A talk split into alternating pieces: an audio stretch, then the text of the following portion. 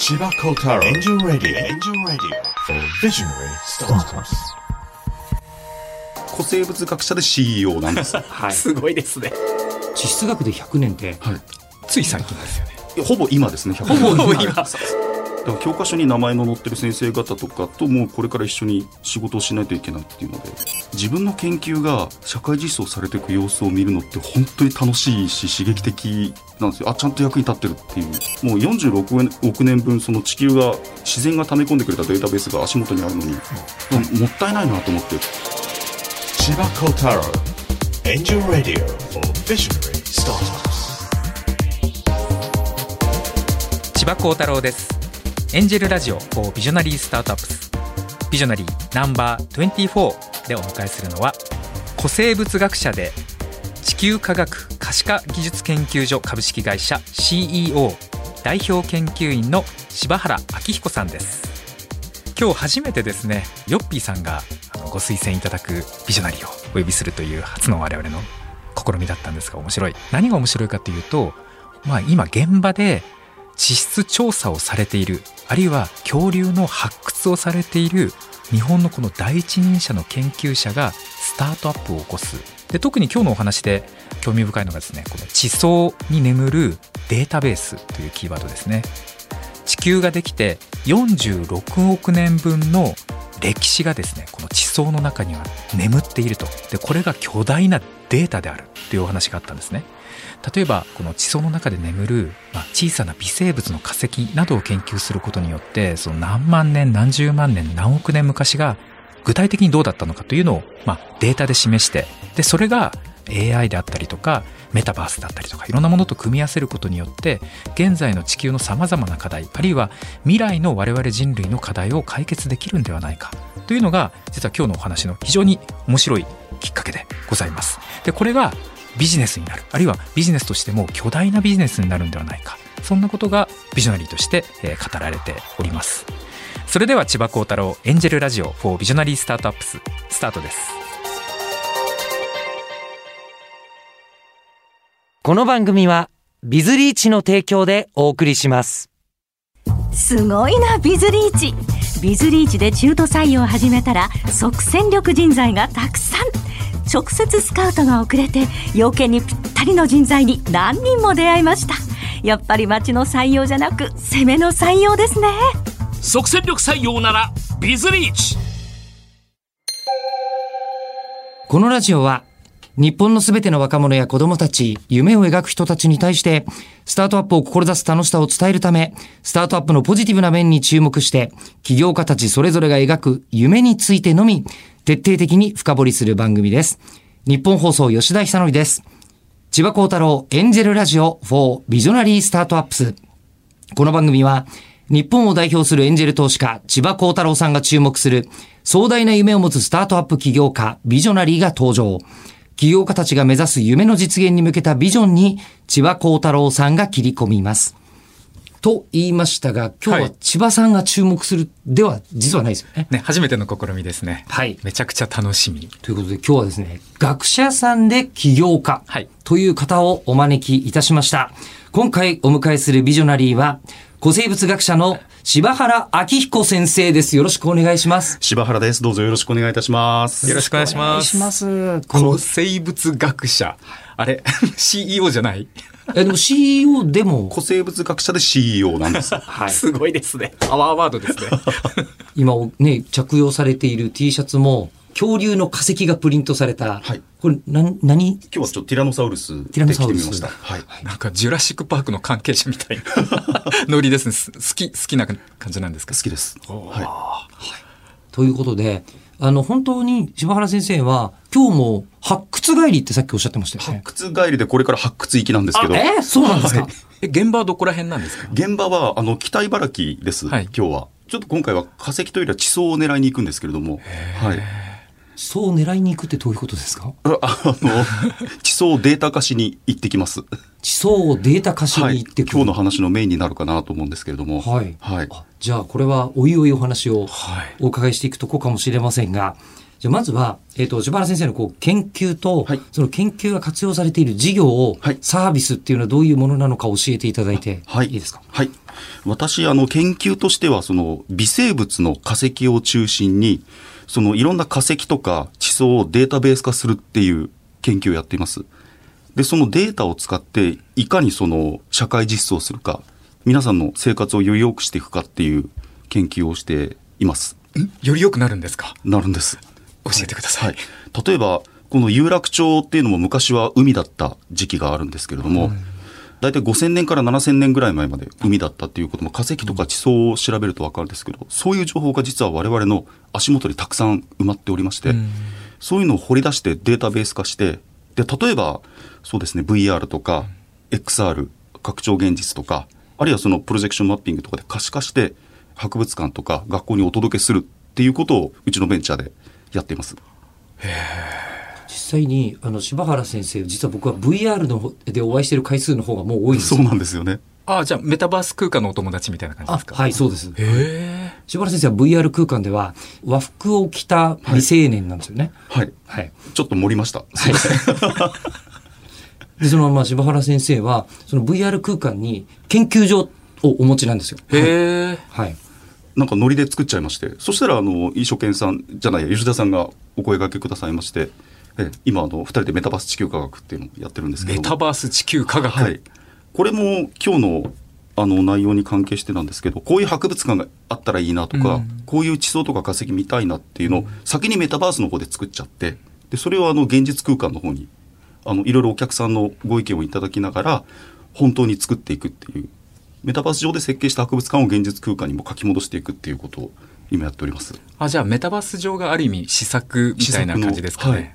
メタバースだと面白いのは、あの、実際の博物館に行って、例えばこう、恐竜の化石を触っちゃダメじゃないですか。はいなんですけど、VR 空間に、まあ、恐竜ってやっぱり 3D データが学術用にいっぱいあるわけあですよね。りますあります。はい。で、その 3D データをメタバース上に登場させると、いくらでも触ったり乗っかったりしていいっていう状態になっているので、あの、なんて言うんでしょう、博物館に行くよりもより距離感近く、メタバースでそういった貴重な資料が肉薄してくるというか。なるほどね。はい。これ私も意外だったんですけど、そういうこと実際にやってみたら、あの、アバターで入ってきたお客さんが、一斉にマンモスとか恐竜に登り出したじゃないですか。はいあれ、あれは予想外だったんですね予想外だったんです。我々全然登ってくださいとも何も言ってないんですけど、みんな一斉に登り出して、あ、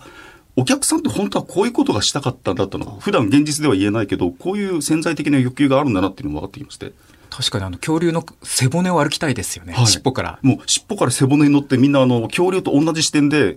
あの、周りの景色を見下ろしたがるんですよね。確かにあの首のとこ捕まってみたい。えみんな恐竜になりたいのかなっても思うんですけど、同じ視点で世の中を見てみたいのかなっていう。で、しかも設置性に、あの、こう、どんな、あの、制限もないので、はいあの、それ、そこに、あれは先生が持ってる地層のデータとかですよね。はい、はい。あの、本物の山肌が見える地層がそこに設置してあって、横にスペースシャトルがあって、はいえーリュウグウの 3D モデルが置いてあったりするんうですよ。ーん。全部登れるっていう。面白い。はい。めちゃくちゃいいですね、それ。ありがとうございます子供にとっていいですね。はい。ということをやっていらっしゃる柴原先生なんですけど、じゃあ、どうして、でも学者さんって、はいあの、身の回りに同僚の方いっぱいいらっしゃると思うんですけど、はい起業されてる方どれくらいいるもんなんですか？あの、この分野では、ほぼいないです。あの、分野っていうのは地層についての研究そうですね。いわゆる地学分野ではいないので、ちょっと切り込みたいなと思いまして。はい。まあ、先ほどの博物館は、その一般の人が 2C ではい触れるものとしては、とっても価値があると思うんですけど、はいただそこってまだマネタイズができるはい部分じゃないじゃないですか。はい先生は今、企業としてはどういう企業を経営されているのかというと、はい。地球科学可視化技術研究所っていうベンチャーを経営しております。あの、それはどういったサービスを世の中に提供されているのか、これ 2B ですよね。そうですね。2B の時もあれば、実はちょっと今 2C もやりかけてるんですけれども、はい。これまで、なんて言うんでしょう、博物館の展示を先端化するっていうサービスでやってたんですけど、例えばその昔から置いてある日本列島の模型を 3D プリンターで新しく作り直して、そこにあのうちで開発した精密プロジェクションマッピングで、ここにはこういう化石が出ます、恐竜出ますよとか、えっと、マンモス出ますよとかっていうのをこう可視化していって、どれぐらいその土地が古いのかとか、古いっていうことは地盤が頑丈っていうことなので、どれぐらい防災とかに強いのかっていうのを可視化してたんですけど、それ博物館でしかこれまでは見れないものだったんですけれども、それを例えばテーブルサイズにして、各家庭にお届けするっていうようなサービスを去年からクラウドファンディングで始めたりとかってちょっとずつちょっとずつ皆さんのご家庭にもお届けできるように今頑張っております。模型ってワクワクしますよね。はい。っていうものをこう 3D プリンターで地層化して、はいでこれじゃ白い地形ができるわけですかね、はいイメージで言うと。えでそこにマッピングをする。えはい。プロジェクション。ンマッピング。じゃあプロジェクターでマッピングをする。はい。今、あの、つくばにでかいやつ展示してあるんですけど、はい全長10メートルの日本列島の模型、あの、もう海から陸まで全部作り込んでですね、どこに断層があるのかとか、どこにどういう地層があるのかっていうのを5台のプロジェクターで、こう、合成プロジェクションマッピングして、お客さんがタブレットを操作すると、こう、情報がいろいろ多重録音できるっていう。あそれはいいですね。はい。やっております。じゃあ、ものによっては、こう、ここには化石とかいうのがわかるし、えっと、じゃあ、例えば縄文時代は海がここまで来てたんだよ、みたいなこととかをはい、それぞれタブレットでわかるようにはいしていると。ええ縄文時代にどの辺まで海岸線がこう迫ってきてたのかっていうのをアニメーションで出たりします？普通、こう、あの、旅行してて、今昔ここ海だったんだなとかって実感することまずないですよね。ないですね。あのまさにその旅行とか特にドライブの時にそれを応用したいなと思っていてあのこれから多分自動運転が一般化してくると運転中にみんな多分ネットフリとか YouTube とか見ると思うんですけどそこに XR で1万年前例えばどんな風景だったのかって車内にこうリアルタイムで映せたらいいなと思ってまして。1億年前にスライダーを動かしたら恐竜がドスドス歩いてたりとかですね、はい、いい。そういうのをちょっと開発したいなと思っております。これからあの自動運転レベル4時代になってくると、はい。あの全員が乗客になるじゃないですか、はい。そうすると社内のエンターテインメントってもっと重要になると思っていて、ええ。で特にこのビジュアルの周りの窓ってすごいディスプレイとしては魅力的じゃないですか、はい。そこに XR あったらいいですよね。そうですよね。化石とか地層ってその位置情報と紐付けることがい最も重要だと思っていて、あの場所ごとに全然出てくるものとか時代が違いますので、その乗客として乗りながら今日は1万年前の風景見てみようかなとか、今日は1億年前見てみあれ？何もないとか、ん。そういうあの毎日毎日コンテンツが変わるようなものがあればいいなと思いまして、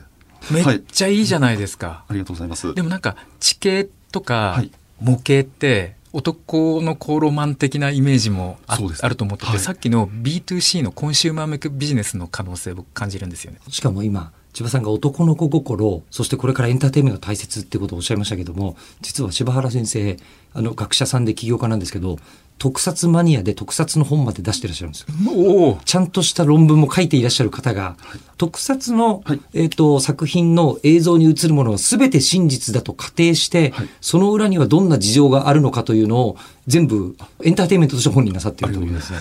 あの特撮の地球科学っていう本を去年、大内ライダーさんという方と協調しまして、この方もあの芸能マネージャーやりながら、ベース弾く人で同時に特撮マニアってすごい方がいるんですけども、吉田さんのお友達でも。あるという。あの、今ご覧になっているのはまさにあの、東京のどこをゴジラが歩いたかっていうのを、水、あの、三次元地図に書き起こしたものなんですけれども、なんで東京のここばっかりゴジラが攻めるのかとかですね。はいはい。じゃあもしかしたらはい映画の制作者すら気がつかない事実が出てくるわけですね。はい。すみません、ただこのユニークすぎる今の経歴についてお話を、今のやってらっしゃることについて聞いてらっしゃるだけでもお時間経っちゃうんですけど、あの、そろそろプロフィールに行きましょうか。そうなんですすいません。えー柴原先生はですね、まあ、特撮を偏愛する古生物学者でいらっしゃいまして、恐竜学研究所客員教授でもいらっしゃいます。そういえばこの話まだ出てないですね。これ福井の恐竜博物館。あ、はい。恐竜博物館がある福井の福井県立大学の客員教授を今やっております。あそこ最高に楽しいですよね。はい行ったことあります。でそして、えー18歳から20歳まで福井県の恐竜発掘に参加されまして、その後は北太平洋などで微化石の調査を行います。またマニアックなワードが来ましたね。微化石。微生物の化石でいいんですか、微生物の化石です。顕微鏡でしか見えない微生物の化石っていうのがありまして、それあの大体かつて海だったとこだったらどこでもいるんです。このこのここの地下にも埋まってるはずです。それを調べることによってあの昔の気候とかきまさにその気候変動とかのデータが詳しく取れるので、気候変動って今20年1世紀一番重要はない。キーワードの一つにまさに。なってると思いますけど、その地球的なレベルをそうなんですあのタイムスパンで調べるとなると、ええあの微生物の化石を調べるのはかなり有益な手段なんですね。例えばその暖流を好む種とか、はい。寒流を好む種とかいろいろありましてそれがあの結構1万年スパンで見ていくとすごい入れ替わるんですね。だからこの時代は暑かったとか寒かったとかっていうのが結構あの大きな変動が実は地球には昔からあるっていうことは化石を調べると分かるわけなんです。そうすると海底の地形も調べないといけないですよね。はい。そこはどうされるんですか？あの船に、えっと、音波探査機ってあソナーがついてまして、はい。ずっとリアルタイムでなんかピヨピヨピヨって音出しながら海底を操作していく。それがあの船のモニターに出ますのでそれを見ながらどこ掘るかっていうのをみんなで相談したりとかもするんですけど。やっぱ海底ってすごい広い割にははい。分かってないじゃないですか。そうですね。だからあの地上に比べると随分はい。まだまだ未知の領域だまだまなと思っていてだはい。で自分自身がドローンの仕事をやっているんで、まあ、はい。ドロドローンからやっぱ測量ってものすごいど真ん中なんですよね。はい。あの低高度、中高度、高高度、全部からその広域でスキャンしていってっていうのをやってるんですけれども、やっぱとにかく海底が難しいなと思っていて、いや本当おかげさまでって言いますかあのドローンが登場してから我々の研究もすごくやりやすくなりましてこれまでだったら測量しないといけなかった山の中の地形とかも細かく取れますし結構木が生えててもドローンからレーザー照射すると地形見えちゃうんですよね。レーザーが木漏れ日みたいに。あと最近人工衛星で SAR、はい。SAR、はい。はい。SAR というのがあるんです。ここれとかはもう完全に木は突き抜けて、はい。地面のところで反射を見るんですね。なので、この山の地上物は一切気にせずに地形のみをきれいにスキャンできるんですよ。助かってます解像度も高くて。ええあれだけの解像度があると場所によってはもうあの地層の傾きとかもある程度見えちゃうので、ああ、はいなんなら断層も見えちゃったりするんですかね場。所によってはあのあの木で隠れててるようなところで。ええ昔に比べたらもうすごいいや、じゃあ、あの、人類ははい、ほんの20年ぐらい前よりはい、地球の地形についてより分かるように実はなってたんですね。なってま知らなかったです。なんかもう感覚器官が一つ増えたような感じで我々は捉えてましてかつてあの熊とイノシシと猿に怯えながら測量しに行かないといけなかったんですけど今実地計算、あの、実地あのでの調査での経験ってことですよね。はい。は僕一回熊に襲われてえ？僕の先輩イノシシに襲われてるんですけど。あ、え？ええ。はいそんなに危険なことをはい。地質学者の皆さんはやってらっしゃるんですね。はい。はあ。いや、これ、千葉さんとの、なんでしょうね、一緒に何かをなさるチャンスもあるんじゃないかという感じがいたしますが、まだこれもプロフィール半分ぐらいなんで。すあごめんなさい、はい。すみません。ベラベラ喋っちゃって、はい、いえいえいえ、筑波大学で、えー博士号を取得後、産業技術総合研究所の、えー地質標本館で化石標本の 3D 計測や VR 展示など、地球科学の可視化に関する研究を行われてきました。2016年には、産総研発ベンチャー地球技研を設立、未来の博物館を創出するための研究を続けられていますと。産総研ベンチャーですね。はいあの産総研多分ご存じない方いっぱいいらっしゃると思うんですけど、日本の国が運営しているもう技術と研究のトップ機関ですね。あの、そこから、もう大きくなっていった企業っていうのはもういっぱいあるわけですか？まあ、企業というか結構その技術がいろんなところに生かされてい。て、多分我々なんか産総研の技術って多分我々の生活とかあるいはまあいいろんな民間のサービス技術の中に多分組み込まれている感覚を受けてます。で一部はスタートアップにまあ分離することもあるしあるいはスタートアップがそれを受け取ってはい。膨らますみたいなこともあってですね。本当にあの産総研っていうのはその基礎技術をちゃんと民間に出す機能としては、まあ、日本最大なんじゃないかなと。あのすごく産総研にいあのいてよかったなと思うのがまさに今千葉さんがおっしゃられたようにその研究だけではなくて技術開発のやり方とか特許の取り方とかも教えてくれるんですね。でそこで僕一時期スタートアップの部門にもいて他の研究者のスタートアップのお手伝いとかもしてたんですけどちょっとこれ自分でもやりたいなと思ってで自分で特許出してなんか出したからには自分で使いたいなと思ってで自分のベンチャーでその特許を使って今事業展開やるっていうことをやってます。なかなかそういうのを教えてくれるのって他にはないなと思ってまして。いわゆるこう、じゃあ、メンターがそこにいるってはいいうことになるわけですか。はい。僕のドローンの分野も産総研でいくつかプロジェクトをあのドローンスタートアップ化しようっていうのを今やっていて。はい、お世話になってます。こちらこそお世話になっております。で、まさにその産総研は、あの、千葉さんの考える理系のスタートアップの方が増えたらいいというところの核ですよね、はい。一つのね。でしかも学生というわけでもないので、うん。あの当然。が大学ではないので、はい。本当に社会人研究者がたくさんいらっしゃって、はいでスタートアップのネタはゴロゴロしているけれども、はい。あの放っておくと基礎研究側なので、あのビジネスにならないじゃないですか。だからこういうふうにスタートアップ教育とくっつけていくことで日本のなんか台風の目になるんじゃないかなと注目してます、あのやっぱ自分の研究が社会実装されていく様子を見るのって本当に楽しいし刺激的なんですよ。あちゃんとちゃんと役に立ってるっていうのを実感できるっていう意味ではスタートアップって本当に一番最適な場所なんじゃないかなと思ってまして。あの、柴原先生は、それはやっぱりこう、自分でスタートアップを始めるまでは、あまり体感することがなかった。そうですね研究面白か面白いですとか本読みましたっていう声をいただくことは多かったんですけどガチでビジネスやったらどうなるかなと思って僕今お給料ももう自分の会社からしか受け取ってないんですけどそうなんですね、ちゃんと成果上げないといけない状況にちょっと自分を追い込んでみたらどんな研究が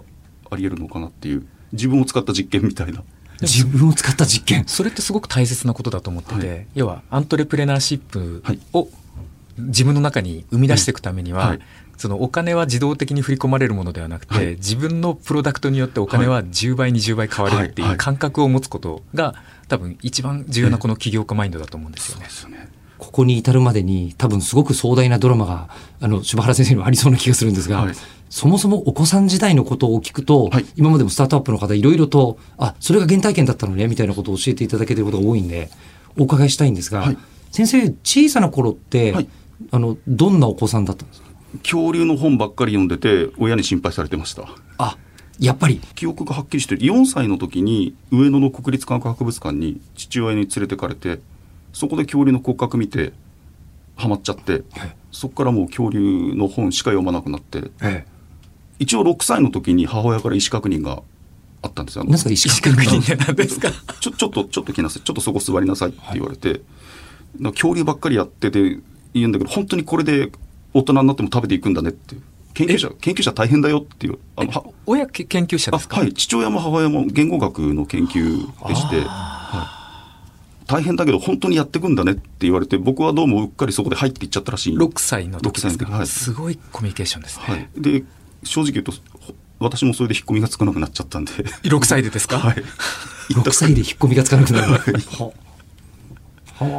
気づいたら44歳。そこから38年、はい。走り切っている、はい。でもそうやってお伺いすると完全に柴原少年がそのまま大きくなってますよね。そうですね。はい。えーで、そのまま、もう、あの、大学ぐらいまで行くわけですか？そうですね。あの幸いあの福井県立博物館っていうのは実家から歩いて5分ぐらいのところにあって。あ、ご実家そうですよ、福井です。地元も福井なんですね。そうなんです。その福井県立博物館が後に県立恐竜博物館になっていくんですけどそこの一部門がそこに放課後毎日通って当時結構福井で恐竜が見つかりだしてた時期なので世界中から研究者が実は集まっててダイレクトに質問ができるんへ英語で？英語と日本語両方で。すごいですね、柴原少年。え、それ何歳ぐらいですか？もう高、中高生ぐらいの時ですか？小学1年え？からやっぱ少年だった。小学1年から高3ぐらいまでそういうことを過ごしてでも本当環境がサラブレッドですね、ああ本当にありがたいことに、はい。歩いてあの場所に行けるってすごいじゃないですか、ええ。あの僕も恐竜博物館行ったことあるんですけどあそこって発掘体験できるんですよ。はい。石があってカンカンカンカン、ええ。はい。僕結構半日ぐらいカンカンカンカンやってました あれハマりますよね。意外とやばいなと思いました。で、しかもそれが何らかの人類の知恵につながる可能性があるカンカンなわけでよね。なんかアンモナイト的なものがあるわけですよ、はいはいはいなんか普通にあるんですよザラザラ。でそこからカンカンカンカンやるっていういやあの体験やっちゃうと無尽蔵に引っ張られちゃって怖いですね、実は自分の足元にそういうものがたくさん埋まってるっていうもうあの感覚がたまらないんですよね。で、もう、いいよいよ18歳ってこれ多分先生にとってすごい転機じゃないですか。はい。大学にも進学できるし、発掘現場も行けるしみたいなはい。時ですよね。はい。その時はどう考えたんですか？進学とか。筑波大学に当時あの気鋭の地質学に詳しい先生方があのたくさん移ってこられた時期だったのでそれを狙って筑波大の地球科学科っていうところに入りまして、はい。1996年に、はい、でその時当時あの中国で羽毛恐竜羽毛の生えた恐竜が見つかった年でもあってあの古生物学がすごい湧いた年でもあるんですよね。ちょうどいい時期に大学に入ってで発掘現場にもあ入れたっていうんで、なんかそれだけ見るとめちゃくちゃ運がいいですね今思ったんですけど運がいいかもしれませんけど、はい。学者さん側からすると、その小学生の頃から世界的な恐竜研究者と、こう交流のあったサラブレッドが来たっていう感じになるんじゃないですか？まあ、そそれもそうですしだだからこそなんていうんですか緊張感を持って臨まないといけないなっていうのはちょっと思いますあの幼児の頃からお世話になってる先生方とついにちゃんと一緒に仕事をするっていう立場になったらもうこれまでみたいに甘えられないし、もうプロ野球選手みたいですよね。あの子供の頃から見てた選手ととうとうバッターボックスで一緒にはい。対峙してるぞみたいな感じ。えーそうですよね。だから教科書に名前の載ってる先生方とかともうこれから一緒に仕事をしないといけないっていうので。でもそういうあの、そう先達の皆様は、はい。企業は作ってらっしゃらないわけですよね。ごくごく一部で例えばコンサルとかをやってらっしゃる先生はいらっしゃいますけれどもあまりなんか特に僕みたいにその地質学とこういうデジタルものづくりと組み合わせるっていうのはなかなかないですごくいいと思ってて、要はこの、まあ、古い分野と今のこのデジタルだったりとかメタバースの世界をハイブリッドにすることでビジネスチャンスってあると思ってて、はい。何でもそうなんですよね、あの最近 DX って言葉流行ってるじゃないですか、はい。DX って、まあ、大した話じゃなくて既存の古い古き良きアナログなものをデジタル化しましょうっていうだけの話なんですよ。ただこれで莫大なビジネスが生まれてるわけですね。で古いものが大きくて古ければ古いほどチャンスがあるんですねって考えると多分地質学の世界って、はい。ほぼアナログだと思うんですよね、はい。でかつ古くて巨大で。はい。そこにこので、まあ、DX まさにはい。DX だと思うんですけど、DX の概念を入れるだけで多分できることっていっぱいあると思うんですよね、だからもしかしたら大きなビジネスになるんじゃないかなって今日思いました、多分まだ我々も気づいてないとこいっぱいあると思いますんで、とりあえず極端に古いものと極端に新しいものを組み合わせちゃいっていう発想でやってるんですけど多分なんかもっとこれとこれが組み合わさったらいいのにっていうのがこれから出てくると思うんですよね。そうか。100年続いた老舗とか言うとすごいなと思いますけど、はい。地質学で100年って、はい。つい最近ですよね。ほぼ今ですね、100ほぼ今。さささっきって今言おうとしたんですけど、さっきが大体我々1万年前ぐらいの感覚。さっきが1万年前。はい。となると、はあ。100年前はい今、今、ほぼ、はい。ほぼ、ほぼ今。現在。はい、はあ。現在。現在ですね。あの、じゃあそのスパンで、まあ、研究をされている先達がいっぱいいる中で、はい。で、そちらの、まあ、プロのね、学者さんとして一生やっていく道もあったのに、はい。柴原先生が、こう、起業をした、はい。そのきっかけってのは何だったんですか？まあ、うん、いろいろあるんですけど、あのーやっぱりスタートアップの部門にいて、僕もともとちょっと産総系で医療移行学分野があるじゃないですか、医療工学。はい。そこでスタートアップが2000年代の前半ぐらいすごく盛んで、ちょうどホットな時期だったので、そこにいて、あの、人体模型を 3D プリンターで作って、で、それをあの、研修医の先生方に、あの、実際の検体の代わりに、こう、手術の訓練用に提供するっていうベンチャーの部門にいたことがあったんですけど、これ面白いなと思って、だってこれ古生物学に応用したらめちゃめちゃ面白いんじゃないかなと思ったんですけど、古生物学にどうやって応用しようと思ったんですか？あの我々デジタル解剖って呼んでるんですけど、あの恐竜の骨ってものすごく貴重ですし、高いものも何千万もするんですけれども、あの一回壊しちゃったら、あというかこう壊せないものですし、はいはい。しかも貴重なものですし、その資源保護の観点からも保護しないといけないものなんですけど、例えば CT、同じく CT スキャンでデータにして、メタバースに置くのもそうです。し、3D プリントして実際にこう、ちょっと解剖してみると、あの中の様子がよくわかるっていう、あの、これもやっぱりその、もちろん VR とか、あの、パソコンのモニターで見るのもいいんですけど、実際に手でいじったりみんなでこう解剖してみると理解度が全然違うっていうのがまずその移工学分野の論文であの結構出ててとなるとやっぱ実体物で触れるのって結構大事なんだなっていうのが分かってきましてそれをそのもともと人間用だったものを古生物学とか地質学に応用したのが現在のベンチャーっていうわけなんです。じゃあもうまさに先ほど千葉さんが DX とおっしゃいましたけど、はい。もう本当地質学って大変、はい。あの知見のある知恵人類の財産なのに、はい。一般の人が活用してるっていうことがとっても少ないなって思ったっていう課題を解決しよう。そうなんです。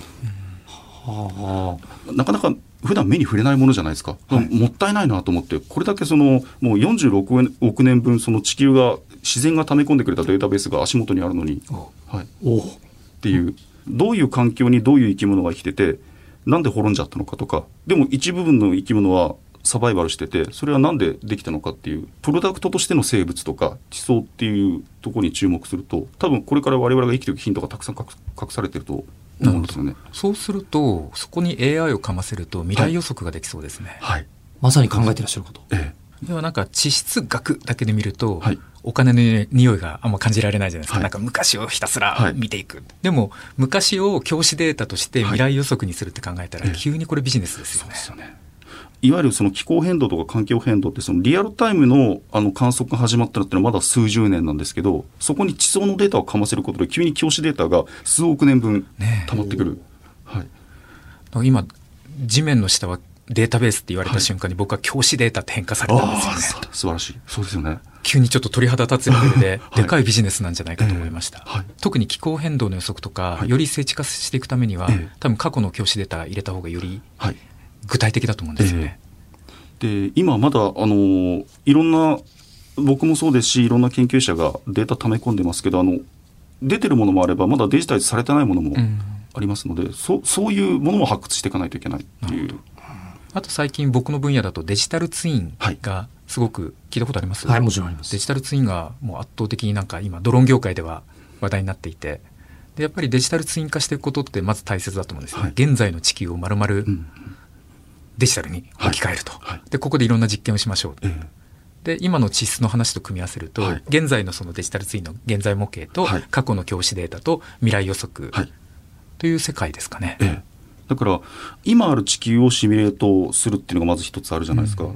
あったかもしれない未来例えば隕石が6600万年前に衝突しなかった地球とかあるいはその気候変動がもうちょっと緩やかだったりあるいはもっと激しく起きてる地球とかっていうその「イフの地球を多分これからいろいろシミュレートしていくのが重要なんじゃないかなと思うんですけど、そこに我々がどう適応していくかっていう。昔あの柴原先生に直接お話を聞いていて、あの地層がエクセルに見えるっていうのを聞いたことあったんですよ、ね。へええ。あの僕一個だけ時間がない中で聞きたいことがあって、僕千葉なんですけど、はい。この千葉家にとってエポックメイキングだったのが千葉ニアン。チバニアン。あのツイッターのお名前もチバニアンにはい。なさってらっしゃる。知ってます？千葉ニアンチバニアンって、過去の時代、そのジュラ紀みたいな、白亜紀ジュラ紀の中にいきなり新時代千葉ニアンができたんですよ、これも日本の千葉家にとっては半端ない喜びで、地球の時代の歴史に自分のそうですよね家の名前がついたっていう当然行かれてますはいはあ、行きたいんですよね今度一緒に案内してくださいぜひぜひはいいや今日あの僕最後お聞きしたいのが、スタートアップの起業家として、はいこの今の全ての知見を使ってどんな未来を作ろうとされてるんですか、はい。ちょっと壮大な話になっちゃうんですけど、次の人類の進化を博物館から起こしたいなというふうに考えてて、さっきのドローンもそうなんですけど、新しい知見を我々は得てますし、多分、この地球の46億年の歴史の中で、その昔の生き物とか地層のデータを掘り出して、発展的に工学的に活用できる生き物って多分我々が最初のはずなんですよね。だから地球のデータベースをとにかくその活用して、あの社会実装とかウェルビーイングにつなげられるような場所に博物館自体を進化させたいというふうに思ってます。あの博物館ってこれまでその研究結果とかその土地で取れたものをこう解説して並べる場所であってそれがもちろんこれからも重要だと思うんですけどプラスアルファでそういうそのそういうデータを活用してどう人類を進化させていくかっていう最先端の場所にこれからなり得るんじゃないかなと思ってまして、いろんな知見が集まる地球のデータベースを一番活用できる場所に博物館を進化させていきたいなというふうに考えてます。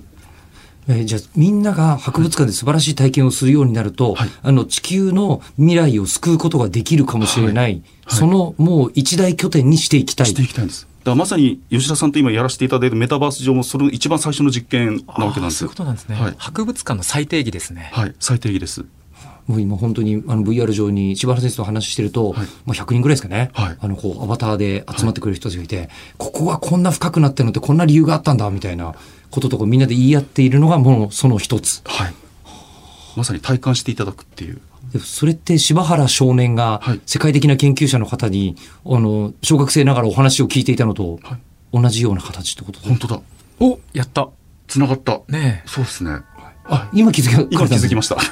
今気づくなよっていう。間違いなく影響を与えてますよありがとうございます。きっと子供もいるんじゃあ。ないいですかると思います。10代の少はい年とか普通にいます。はい。その子たちはものすごい影響を受けてますよ今はあ、もう嬉しいですね。頑張ります。ということで、はい、今日はちょっとあの私が紹介させていただくという形だったんですが、えー千葉幸太郎エンジェルラジオ4ビジョナリースタートアップスビジョナリーナンバー24古生物学者の柴原明彦先生にお越しいただきましたどうもありがとうございましたどうもありがとうございました。ありがとうございました。ありがとうございます。